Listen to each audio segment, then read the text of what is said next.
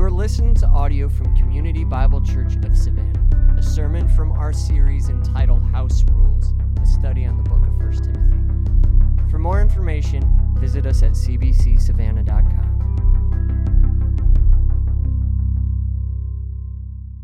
I want you to, to know, that's the whole point of John's gospel. He wants people to know who Jesus is. He wants them to have eternal life by believing. He says, I want you guys to have no doubts. And so I'm glad that I actually wasn't even there. Right? I'm glad.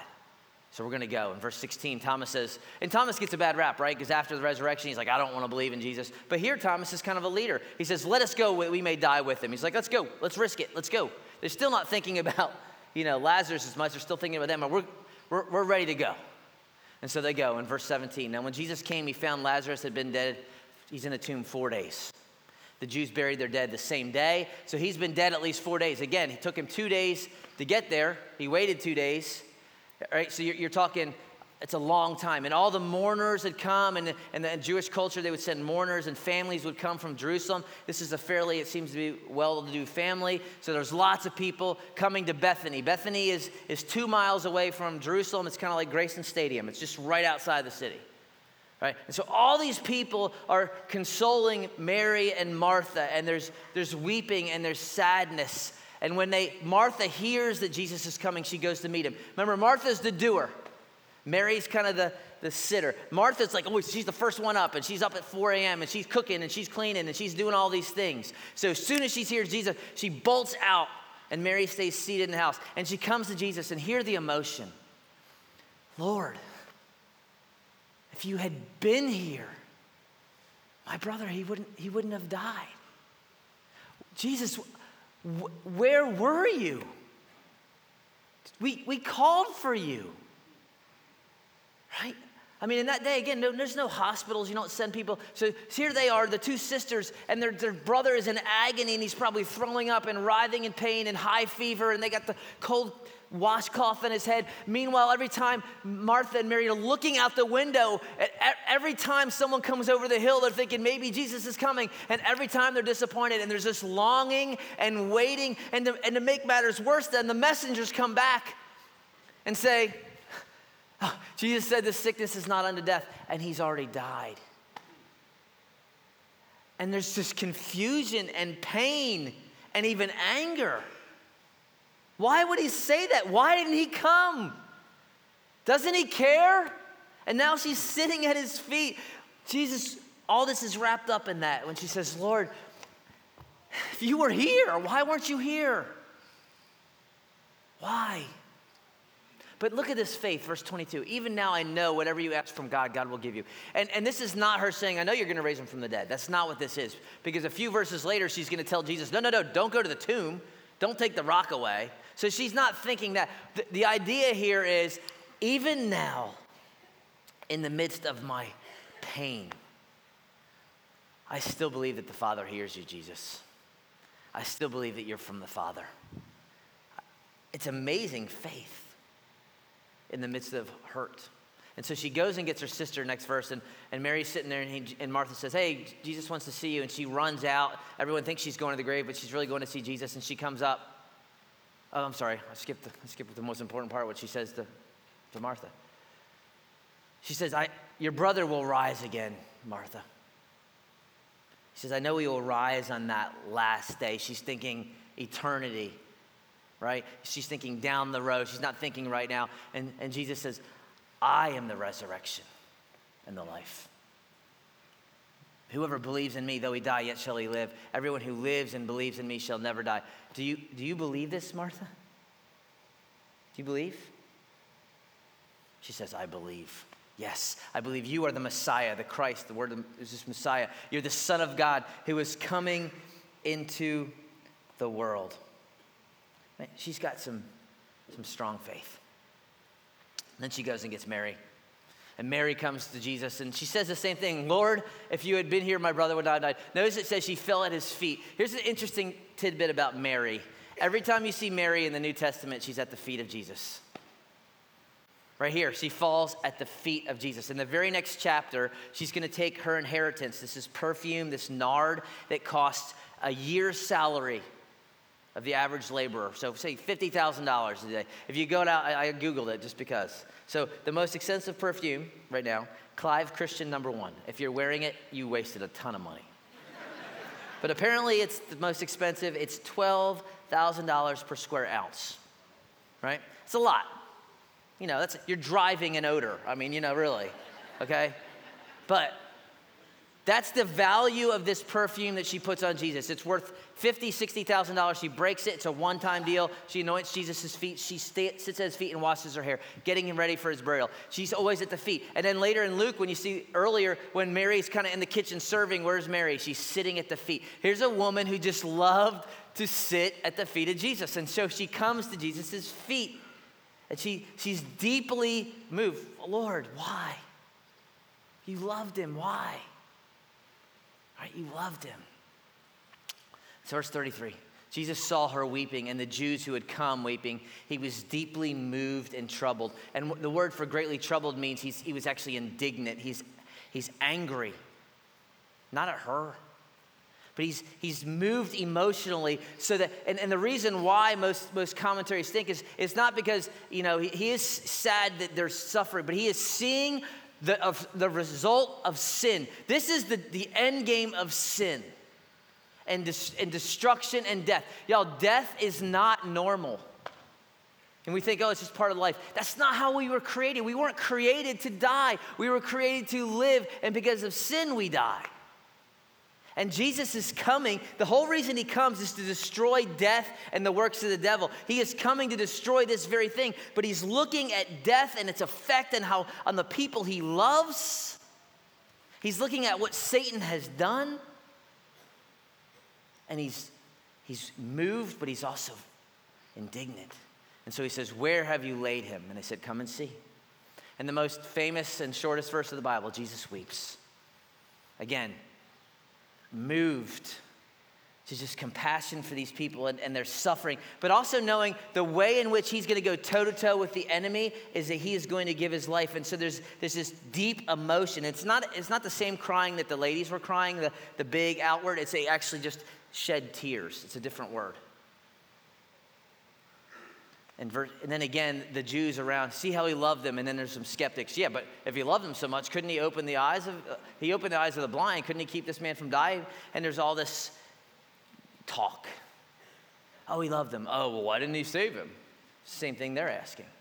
And so Jesus deeply moved. Same word again. He's in, he's he's moved emotionally. He comes to the tomb. It was a cave with a stone in front of it. Sounds like another one we're going to talk about next week. And Jesus says, "Take away the stone." And Martha, again, first to speak, first to act. She says, uh, Lord, by this time there's going to be an odor. He's been decomposing. Very funny, if you're a King James guy, which I don't know if you are, it's, it's it says, He will stinketh. because like when I study, I have like five versions open, so it's, it, it has nothing to do with the sermon. I just thought it was funny. I cackled out loud. I was at the coffee shop when I saw, He will stinketh. I'm like, that's just funny. Okay. Yes, He will stinketh. But the idea is he's been dead, you, you, he's decomposed. Right? You, you can't do that. And Jesus said, Didn't I tell you you're going to see the glory of God if you believe? Didn't I tell you? And so they took away the stone. Jesus lifts his eyes and he prays. One of his public prayers. You know, a lot of times Jesus prays in private, private, a lot of times he prays in public. This prayer is to God the Father, but he wants people to hear it. He says, Father, I thank you, you've heard me. And I knew, and, and again, I'm, I'm not usually the Greek nerd guy, but this kind of took got my attention. This is a, a Greek verb. This, it's a normal verb, but it's in a tense that's only used 21 times in the entire New Testament. Very rare, called the pluperfect right? And it's this, it's this idea that I've always known, this is something that's solidified. He's like, I always have known that you hear me. I know you hear me. When I pray, you hear me. When I do things, you hear me. It's this, this huge piece for us, y'all, as Jesus' church. If Jesus is heard by the Father and we are his church, guess what? We are always heard by the Father. This is a great little side truth that, that you get just from how Jesus talks to his dad. But he says, I'm praying this. I know you hear me, Father. I don't need to say anything, but I want these people standing around to believe that I am from you, that, I, that you sent me. So I'm praying this and I'm doing this so everyone will know that I am who you sent me to be. right? So he prays. And you know, everyone's just fixated on Jesus and just watching him. And they're, they've never, they've heard stories and the disciples have seen things, but they've never seen anything like that. And, and there's this open cave. And so everyone's staring at Jesus. And then after he says amen, if he even says amen, when he said these things, he cried out with a loud voice and it's emphatic. I mean, it just, no one's talking. Jesus is talking to the Father, and then there's this silence. And then out of this silence, I don't know how long it was. I would have waited a couple seconds just for dramatic effect. Lazarus! Loud, piercing, authoritative. And it has to be. Jesus has to specify Lazarus because if he says, Come forth, all the graves will empty. So he has to say, It's Lazarus. Come out.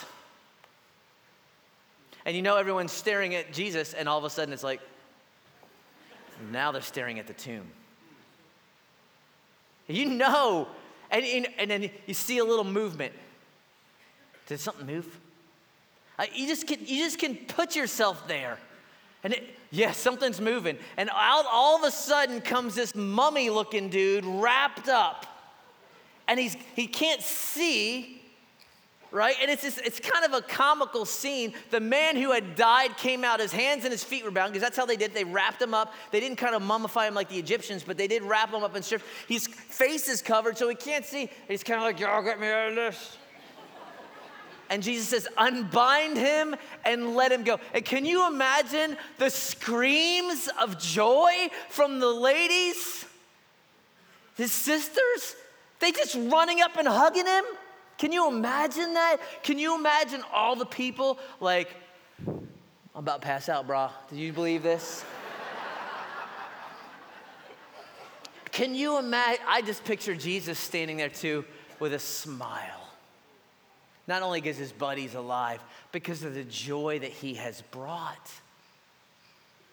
I mean, this is, this is, I mean, he's raised people from the dead a couple times, but nothing as dramatic as this has happened, right? And even then, here's the irony. Even, this is the hardness of man's heart. Even then, many of the Jews believed.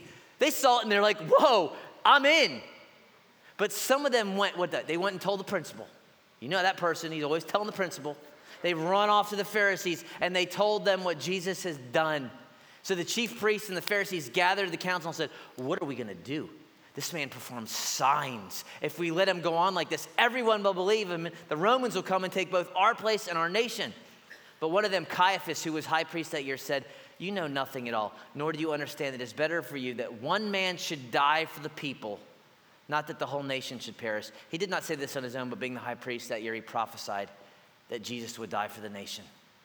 And so later he says, and, not only for the nation, uh, that he's gonna, he's, they, from that day, are gonna put him to death. They, they're gonna try to, to eliminate Jesus and, by the way, Lazarus, because they think it's better to get rid of Jesus and, and, and keep their power than Rome come in. And it's this idea that from this day on, from Lazarus being raised, they are going to try to kill him and they're going to scheme. It was catalytic in their decision. And so a few weeks later, we don't know exactly know how many weeks from Lazarus to Palm Sunday, all these people that had heard about what happened in Bethany, only two miles away, are there. Jesus is riding in on a donkey. They know Zechariah 9. They know what he has done. They sang Hosanna. The Pharisees are so mad about it. They say, Teacher, tell your subjects to the stop.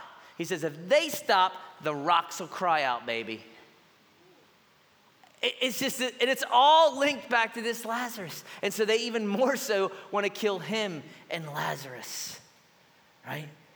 What a great, just a great miracle that Jesus has done. And then I love verse 19 of chapter 12. The Pharisees, after Jesus rides in, they're like, it's just like, what are we going to do? You see, the whole world's going after him. This is this frustration.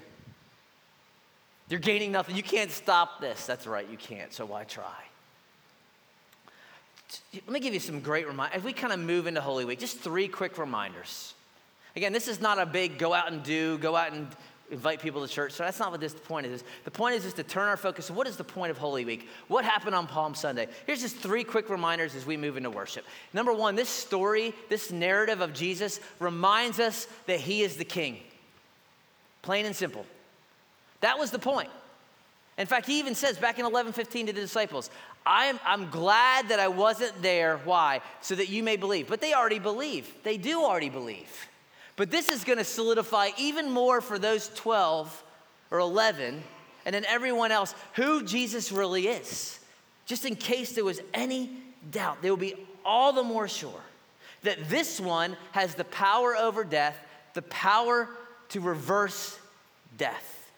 He has proved himself to be the king. And he didn't do it in, in secrecy, he did it in front of everybody. Everybody saw it. Thousands of people knew it. And they were so convinced, right? They were convinced. And the point is this for you very simply that Jesus is he's a worthy king. He is worthy of your trust, he is worthy of your worship, he is worthy of your praise. That's what Palm Sunday is. It's the presentation of the king. Your, your king will be riding on a donkey. Here he is. And they reject him. Verse second thing is this. It clearly just is a foreshadowing of what Jesus is going to do. This is the last miracle John mentions right before the resurrection. And there's and there's all sorts of similarities. Right? You know, you got a tomb, you got a rock, you're in the grave for a couple days. It's just a picture of, of later what Jesus was going to accomplish. And as we enter the beginning of the week, that's what this is. But the difference between Mary and Martha Mary and Martha don't really have any hope. I mean, they have hope in the end, but they think it's over, right? We go into this week and we're gonna, we're gonna remember the cross on Friday night and we're gonna celebrate the Lord's Supper together. It's not gonna be a sermon, it's, not, it's gonna be some singing, it's gonna be the Lord's Supper. That's what Friday night's gonna be. But we don't, we don't do that like, man, what now? We do that, we come knowing that Sunday morning we're gonna jam out. We're going to be loud and we're going to sing Christ the Lord is risen today. They don't have that. We do. This is why we talk about hope. We talk about praise is rising. We sung it. When we see you, we have strength to face today. That's the idea. That's what the resurrection does. And this is all foreshadowing exactly what Jesus is going to do. Right? Your king went toe to toe with the greatest foe that we have sin and death. That's what he did. He is our champion. He's the people's champion. And the, the, the, the snake may have bit his heel, but he crushed his head. That's what we remember. So it's just a foreshadowing of what he's going to do. And here's the third thing, and this is a biggie for me, is that he proved this, this story, this narrative, and I, when I say story, understand I'm not talking about it's not true. A narrative is a synonym for story. But this, this narrative proves Jesus' love. It proves his love. Right? And, and that's, this is the most challenging piece of this text, but it's significant. It's so stunning for us to read Jesus loved them, so he stayed. Right? It doesn't make any sense. There's no logic to that. If Jesus really loved them, we would say he would have gotten on his horse and ridden. Right? But that's not the way it is. Jesus loves him, so he stayed. And here's the truth there is moments in our lives, some of them present, some of them past, some of them future, where God seems silent. And he seems unresponsive and he seems dis- distant and you are overwhelmed and you are disappointed and you're just like Mary and Martha. You're looking out the window, hoping that the next one that comes in will be Jesus, and it's just crickets. He's a no show, seemingly. Maybe you're in the middle of that now.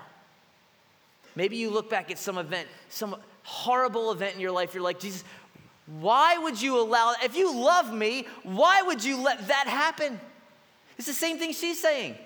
Jesus, if you were here, my brother wouldn't have died. You can fill in the blank. Jesus, if you love me, if you were here, we would be pregnant by now.